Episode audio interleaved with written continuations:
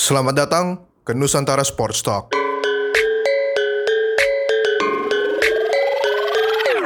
Yo, welcome back mitra pendengar NST ke Nusantara Sports Talk by the Amateurs.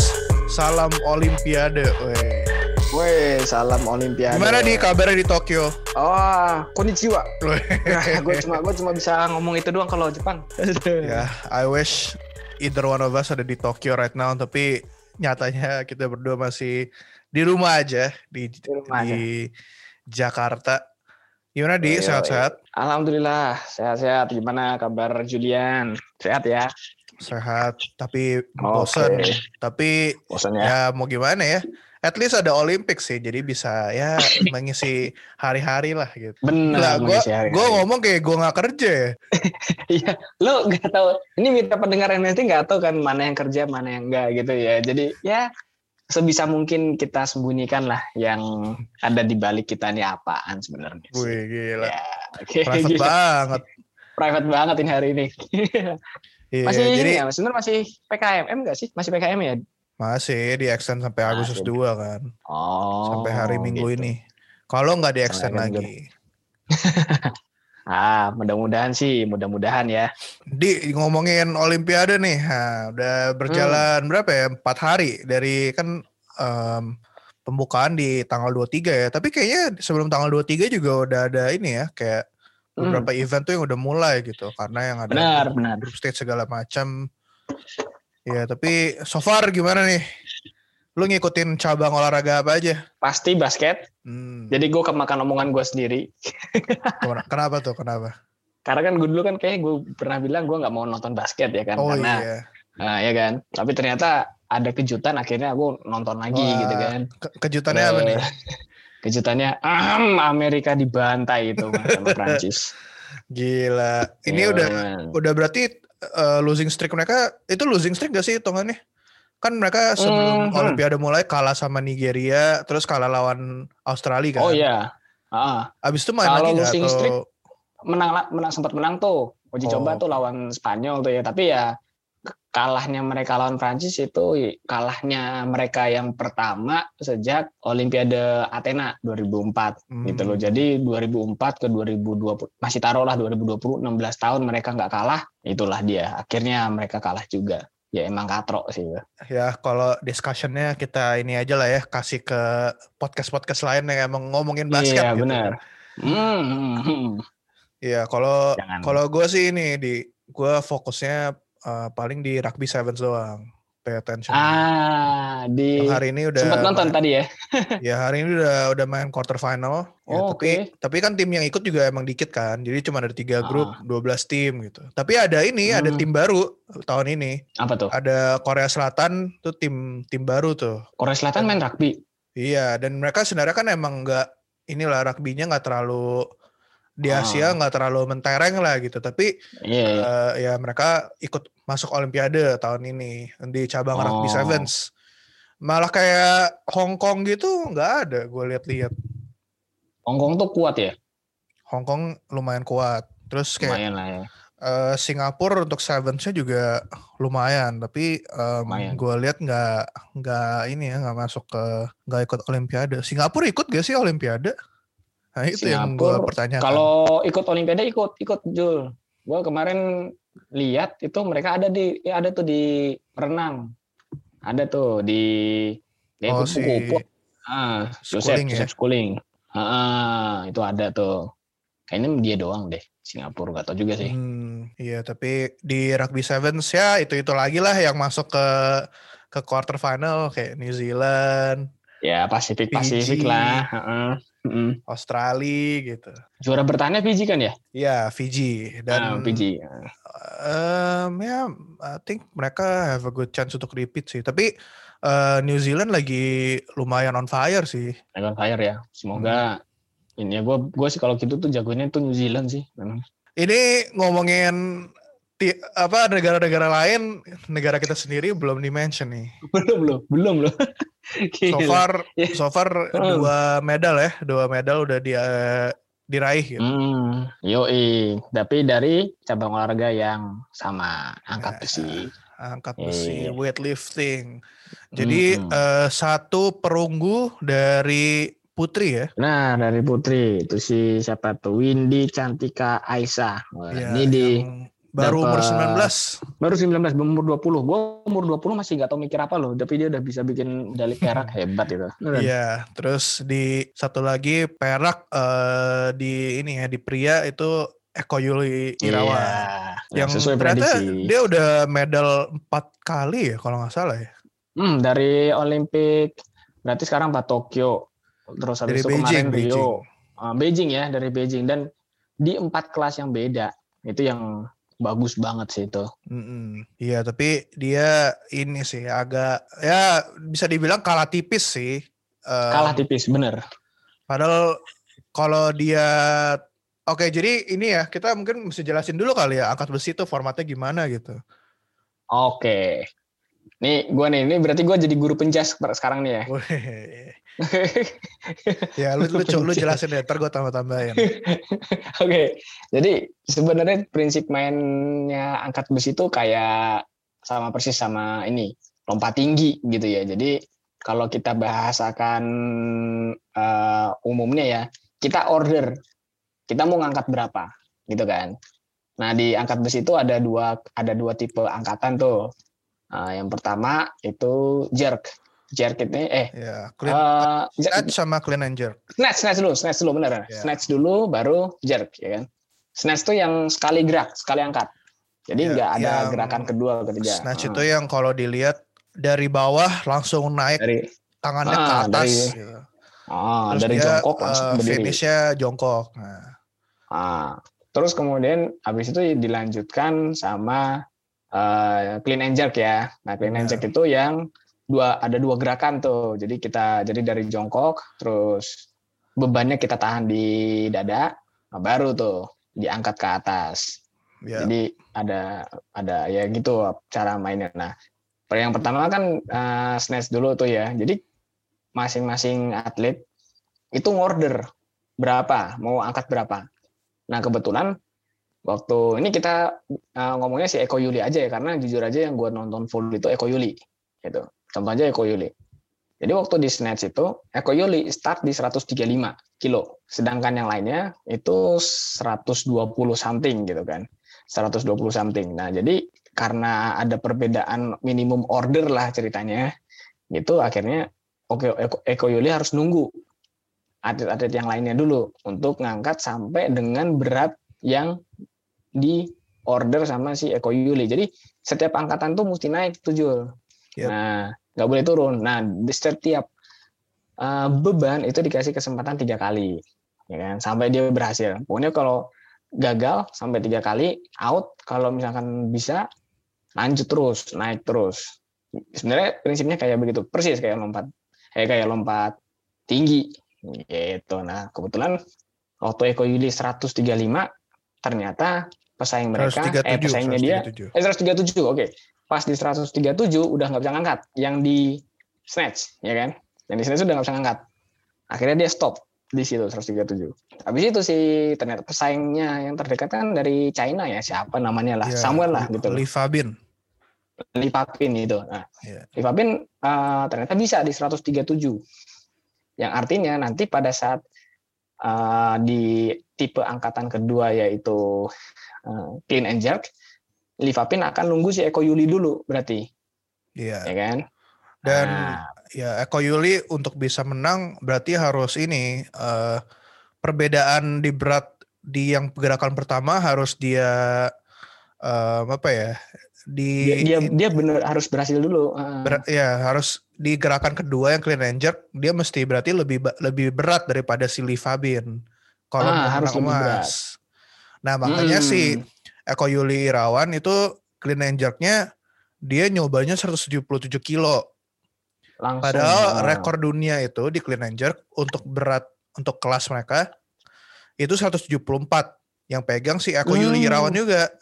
hmm, Nah, hmm. tapi dia sayangnya di 177 itu kalah. Jadi akhirnya yang dihitung cuman yang le- sebelumnya itu ya pertama dia which is 165. Ah, Si Lee Fabin di angkatan kedua di clean and jerk ini dia berhasil eh 172 kilo.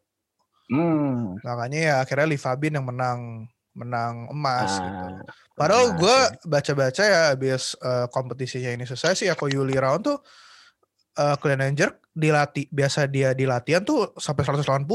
Waduh, ya tapi beda ya Jul ya maksudnya ya natural natural orang orang olahragawan tuh gitu ya latihan jago tapi pas bertanding ada aja lah yang bikin suwe gitu loh. Iya. Tapi ya ya udah gitu loh maksudnya dia udah melakukan yang terbaik kok gitu kan. Nggak nggak mengecewakan juga. Kita kan bangga gitu loh akhirnya medali perak ah, medali datang lagi tuh dari angkat besi gitu kan. Iya. Iya, Gitu, tapi sayang salut. aja kayak sebenarnya dikit lah, dikit. Dikit, Dikit lagi, lagi, sebenarnya bisa dan ya maksudnya ini kan eh, most likely olimpiade terakhir Eko Yuli Irawan kan gitu. Kalau misalnya dia Benar. bisa dapet emas kan maksudnya buat dia sendiri juga pasti senengin banget gitu. tapi medali perak di Olimpiade itu udah luar biasa sih, udah wah mantap. Walaupun ya, walaupun nih kalau misalkan kita fair aja, ini kan kelas orang Asia nih. Nah, eh, kelasnya Koyuli itu 61 kilogram. Gua aja Iya. berat 68 kilo ya kan. Nah, ini ini kayak ini nih sebenarnya Asian Game Plus Plus. Kan yang ikut orang Asia semua itu. Iya.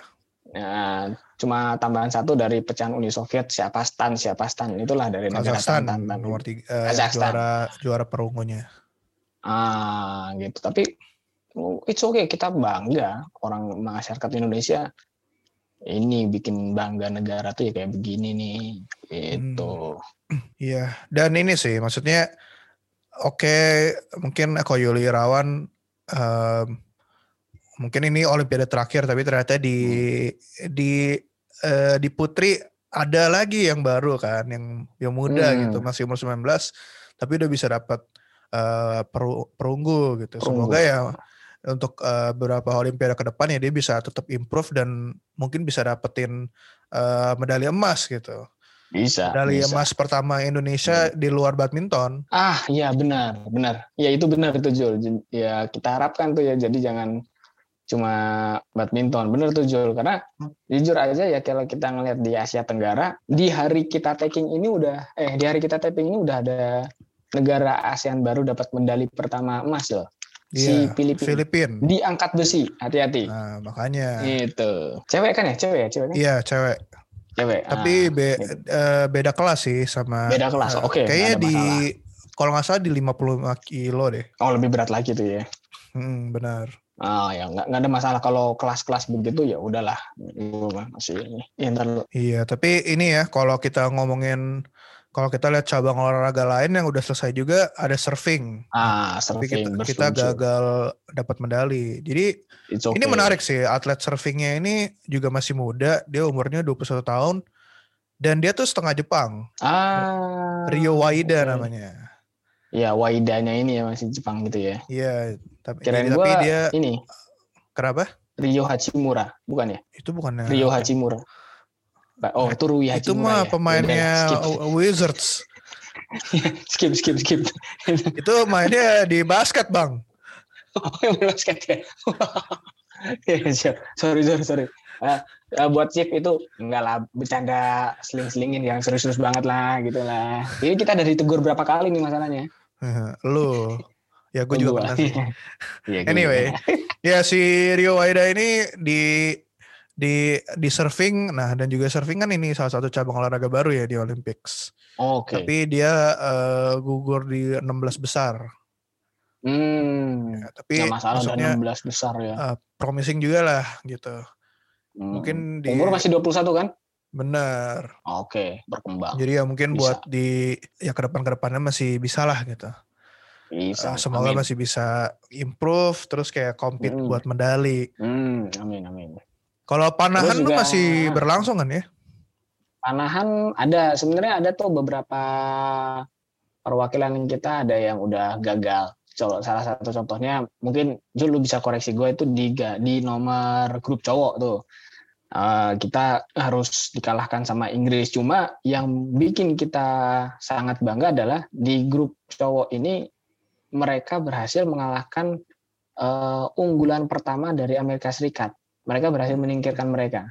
Jadi eh mereka gimana ya? Indonesia berhasil menyingkirkan Amerika Serikat. Nah, Hmm. gitu. Jadi maksudnya oke lu nggak masalah kalah tapi lu sudah bisa mengalahkan sang raja terakhir kita bisa dikatakan begitu akhirnya ini mengejutkan banget gitu loh walaupun memang pak kalau kita ngomongin soal panahan itu eh, yang jago kan Korea ya Korea terus ya pokoknya negara-negara Asia Timur begitu walaupun kita eh, kalau kita ngeliat sejarah back to Olimpik di eh, Seoul tahun 88 itu adalah cabang olahraga yang ngasih medali pertama kita di Olimpiade itu. Ada Trio Sri Kandi. Filmnya masih ada tuh yang mainin si Laura Basuki salah satunya. Nah, jadi maksudnya sebenarnya panahan tuh juga menjanjikan gitu loh. Tapi oke, mereka masih muda kok gitu loh. Dan not bad buat gua. Di nomor lain masih mereka masih kompet. Iya dan em, kalau lihat event-event lain ya kalau badminton kita ngomongin ntar lah ya. Em, kalau Iya. di rowing, rowing tuh Indonesianya apa Hmm. ya? Ah, mendayung. Iya, Hmm, atlet dayung ya berarti ya. atlet dayung, pedayung lah, pedayung. Pedayung ya. Pe- Pedayung Indonesia juga em, kayaknya masih berlangsung ya. Masih ya, masih ada. Oh iya, Em, masih tuh. oh udah Rowing. udah enggak deh berarti. Oh, oh iya. Mereka nggak Iya, mereka nggak sih. nggak mereka nggak qualify. Oh, oke oke. Iya. Nggak, nggak Terus masalah juga gitu masih ya. ada eh, menembak itu Hmm. di em, di dua event satu udah nggak lanjut ke final tapi satu lagi kayaknya Hmm. masih nunggu jadwal. masih nunggu jadwal ya. Benar, benar. Hmm. Oke, ya break kalau yang kayak gitu-gitu udah bagus nih kayaknya ya em, bahwa stigma Indonesia cuma main di badminton ternyata sebenarnya nggak nggak nggak benar gitu loh. Ternyata mereka ada kok perwakilan dari Indonesia di olahraga-olahraga lain gitu loh kan.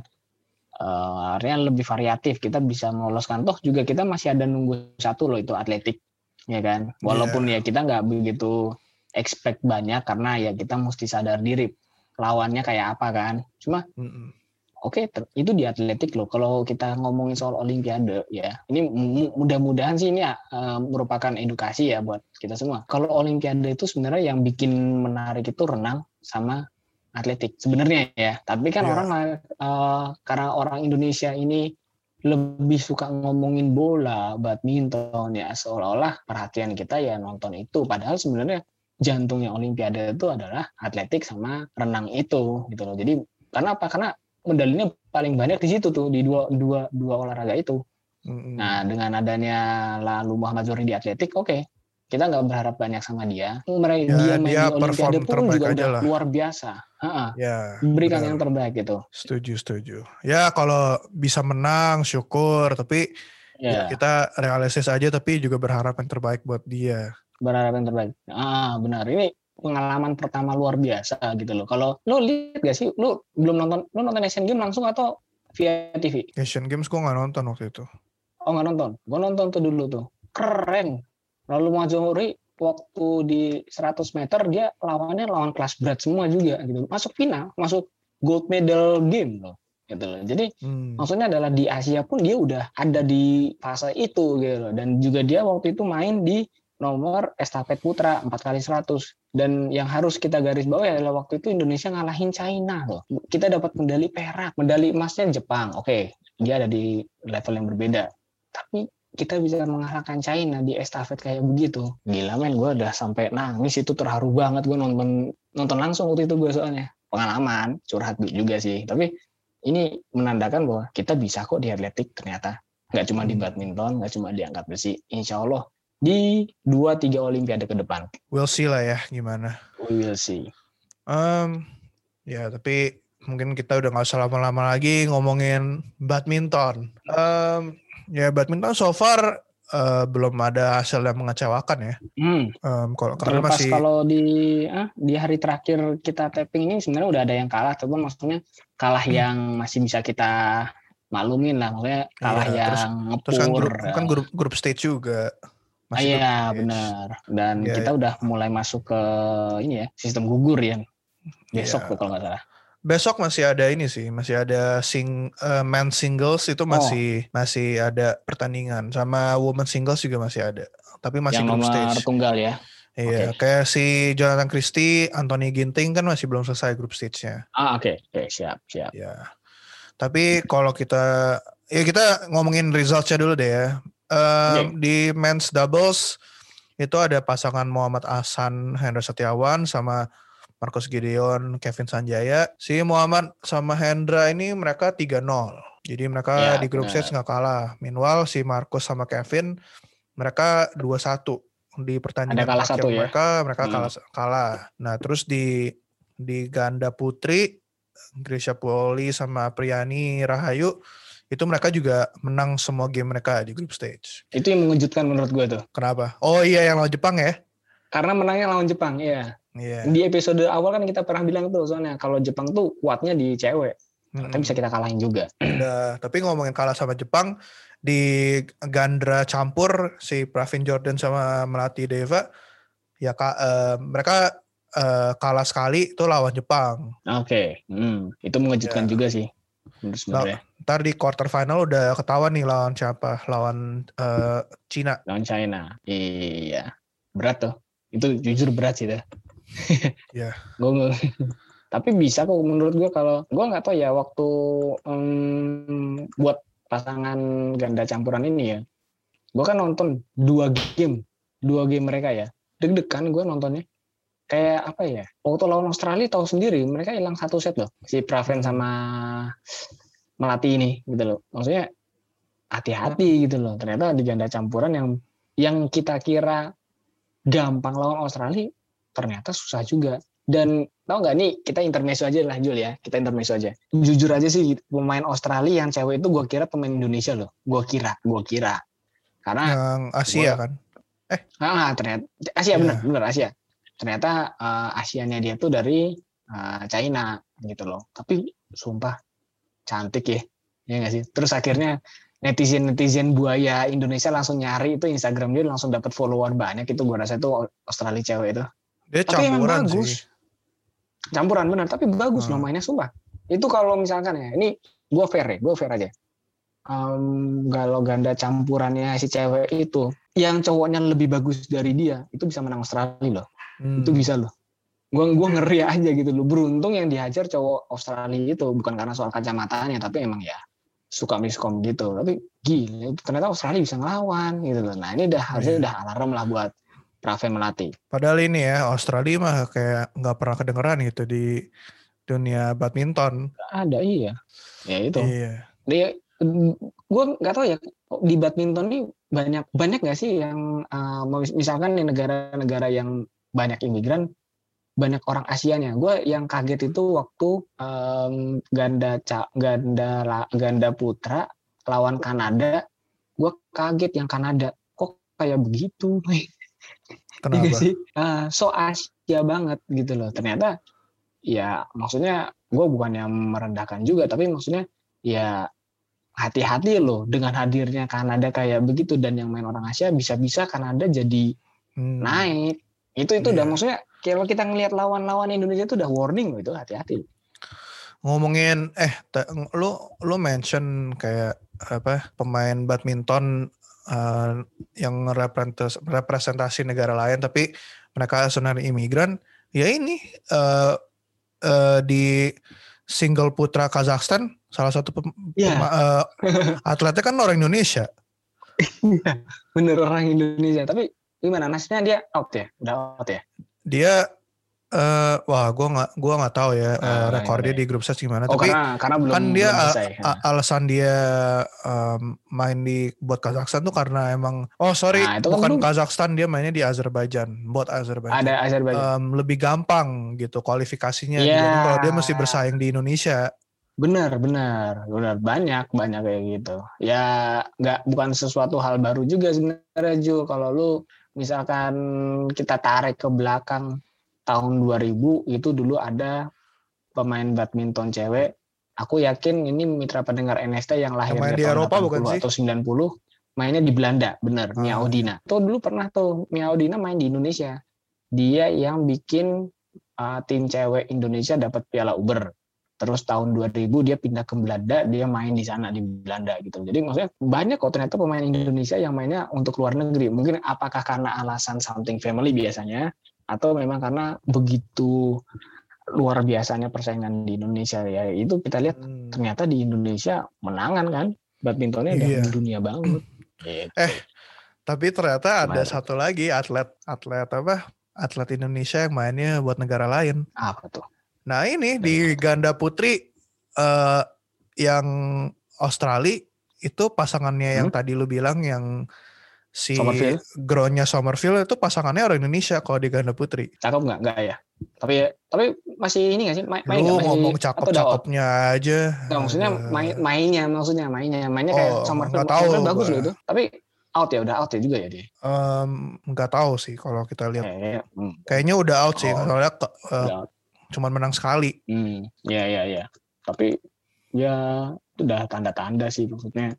Hati-hati lo Australia lo, ini Australia lo yang hmm. negara yang cuma bisa renang sama rugby, badminton juga bisa. Iya, inilah maksudnya di Indonesia atletnya kebanyakan yang pasti banyak yang mencari kesempatan di negara lain gitu. Negara lain, bener. Dan membuat persaingannya makin rata, mudah-mudahan. hmm. Mudah-mudahan. Gue sih bi bilangnya jangan maksudnya gini uh, gue tuh juga bosan gitu loh badminton.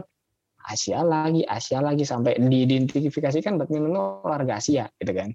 Yeah. ya ini dengan banyaknya orang Indonesia yang ternyata melancong ke negara-negara lain mudah-mudahan badminton makin mendunia dan gue harap kayak basket gitu loh nggak Amerika lagi nggak Amerika lagi gitu gitu loh.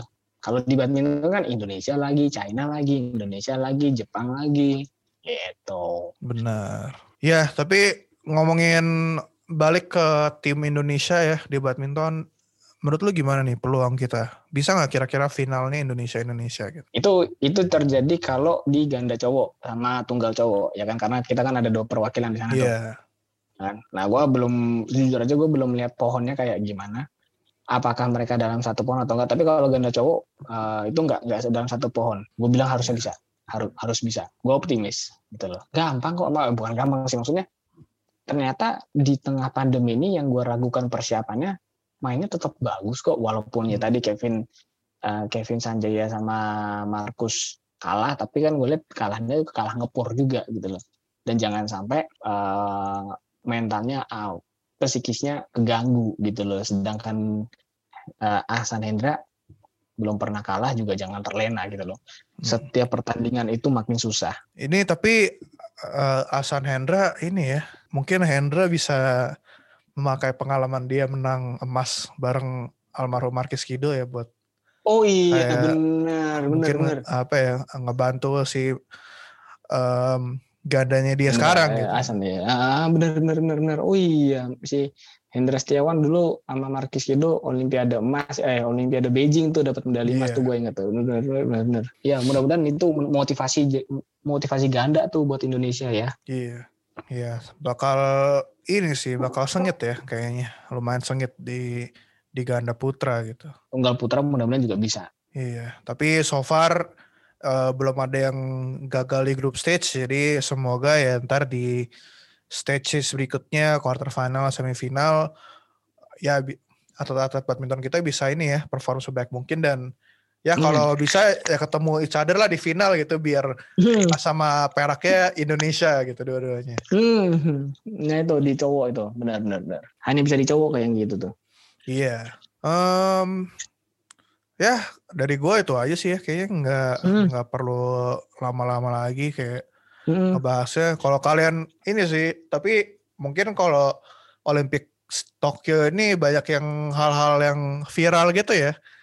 Kayak misalnya ini, kayak kasurnya. Lu tau gak kasurnya buat atlet-atletnya kayak gimana? Gue gak tahu tuh. Nah, gua jadi kasur cuma buat tidur doang. Kasurnya buat atlet di Tokyo itu kayak frame-nya dari kardus. Waduh. Itu katanya biar ini, biar environmental friendly gitu. Oh, Jadi oh, recycling. ya, ya.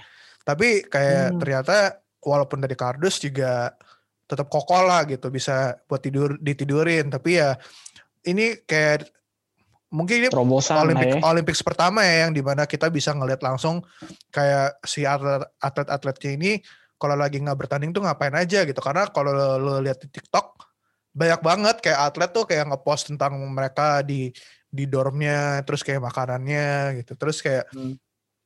Kayak ini juga ada beberapa yang iseng terus kayak ranjangnya Ah. rusak gitu gara-gara mereka kayak lompat ke ranjangnya atau kayak berdiri gitu tuh kayak beberapa gue liat yang ngerusakin tuh yang atlet-atlet Australia gitu terus kayak mereka ketawa-ketawa aja terus kayak ya udahlah mau nggak mau gimana mesti tetap tidur di sana gitu Karena karena stres juga Jul. Ini kan Olimpiade beda, ya kan? Benar. Main main nggak ada penonton soalnya gitu loh. Jadi ya kalau dibilang oh mereka akan mengeluarkan kemampuan aslinya, oh enggak, justru mak- malah makin ketekan sebenarnya. Nah itu gue bilang walaupun gua nggak main TikTok ya Jul ya, tapi gua rasa hal-hal kayak begitu ya ya mereka atlet-atlet juga manusia begitu dan mereka bertanding di olimpiade yang sangat berbeda dari sebelum-sebelumnya nggak ada gaung-gaungnya ya nggak sih Walau Hmm. ya gaung-gaungnya ada tapi di di, di ini di em, media sosial gitu. Tapi maksudnya gini apa maksudnya? Gua sangat apa ya eh, seneng lah. Maksudnya mereka-mereka yang lagi main di Olimpiade itu tetap aman, tetap safe, tetap sehat ya kan. Terus ya dibawa happy aja begitu. Seperti mereka membawa kalau misalkan ini bukan Olimpiade pertama mereka ya bawalah Olimpiade ini nih kayak Olimpiade kemarin-kemarin yang pernah mereka ikutin bareng-bareng sama penonton gitu loh. Walaupun waktu waktu gua nonton balap sepeda udah banyak penonton juga gitu kan. dan kita juga di rumah masih bisa enjoy di Olympics Ah, for iya. at least another Hmm. week gitu. Selesainya Hmm. masih Tanggal satu, at least satu setengah minggu tiga. lagi. ya. Oh tanggal Eh, tiga ya? 6 ya? Tanggal tanggal 3 atau tanggal 6 sih? Tanggal berapa sih nih? D10 itu berapa tanggal berapa? Eh, D, D16. Ya berapa Agustus lah, awal Agustus gitu Iya Pak. Agustus. Nah. Hmm, oke. Apa maksudnya ya dengan kita kebantu sama Olimpiade yang jam tayangannya jam tayangnya nggak jauh beda dengan kita ya nggak perlu begadang tetap sehat nonton juga happy sambil makan nasi padang kalau siang kalau malam sambil apa kayak gitu kan main karambol Hmm. atau segala macam gitu enjoy lah tayangan Olimpiade eh, tahun 2020 plus satu ini Hmm, bener. Em, ya itu aja dari kita ya untuk episode Hmm. ini. Ka- Kalian of course always kalau kalian mau baca tulisan-tulisan kita, kita ada di Medium, The Hmm. Amateurs dan juga of course kita selain NST ada podcast-podcast lain kayak misalnya Power Play Podcast yang ada Alderwan juga. Kalau kalian Yo, kalian ya jangan bosan sama Alderwan gitu. Iya, dengerin juga tentang hoki. Uh, terus juga ada Walk of ID yang ngomongin baseball Hmm, dan terakhir juga OT uh, off the court tapi mereka masih break dan kita Masih semua ada di Spotify. Jadi kalian tinggal Ah. cari aja. Um, terus kita juga di sosial media ada di Twitter sama Instagram at the amateurs Hmm. ID biar kalian ta- bener. kita tahu lah update-update tentang sports. Um, Di... ya itu aja dari kita ya di. Lo ada tambahan Oke, lagi nggak? tapi gue mau tambahan, boleh? Request spesial buat lo. Closingnya jangan lagu gamelan deh, Lagu apa dong? lagu Olimpiade. Kayak nanti gue kasih, nanti gue kasih. Oh, lagu anime dong berarti. Bukan, bukan. Yang oh nene none. Oh, oke, kayak oke, gitu. oke. Nah, ya gitu ya. Ya, ya. Ntar, ntar, ntar lu, lu kasih aja. Ntar gue ya desain mau masukin atau enggak. Oke, yes, siap, siap. Oke, itu aja. See you guys in the next episode. Bye. Oke, bye.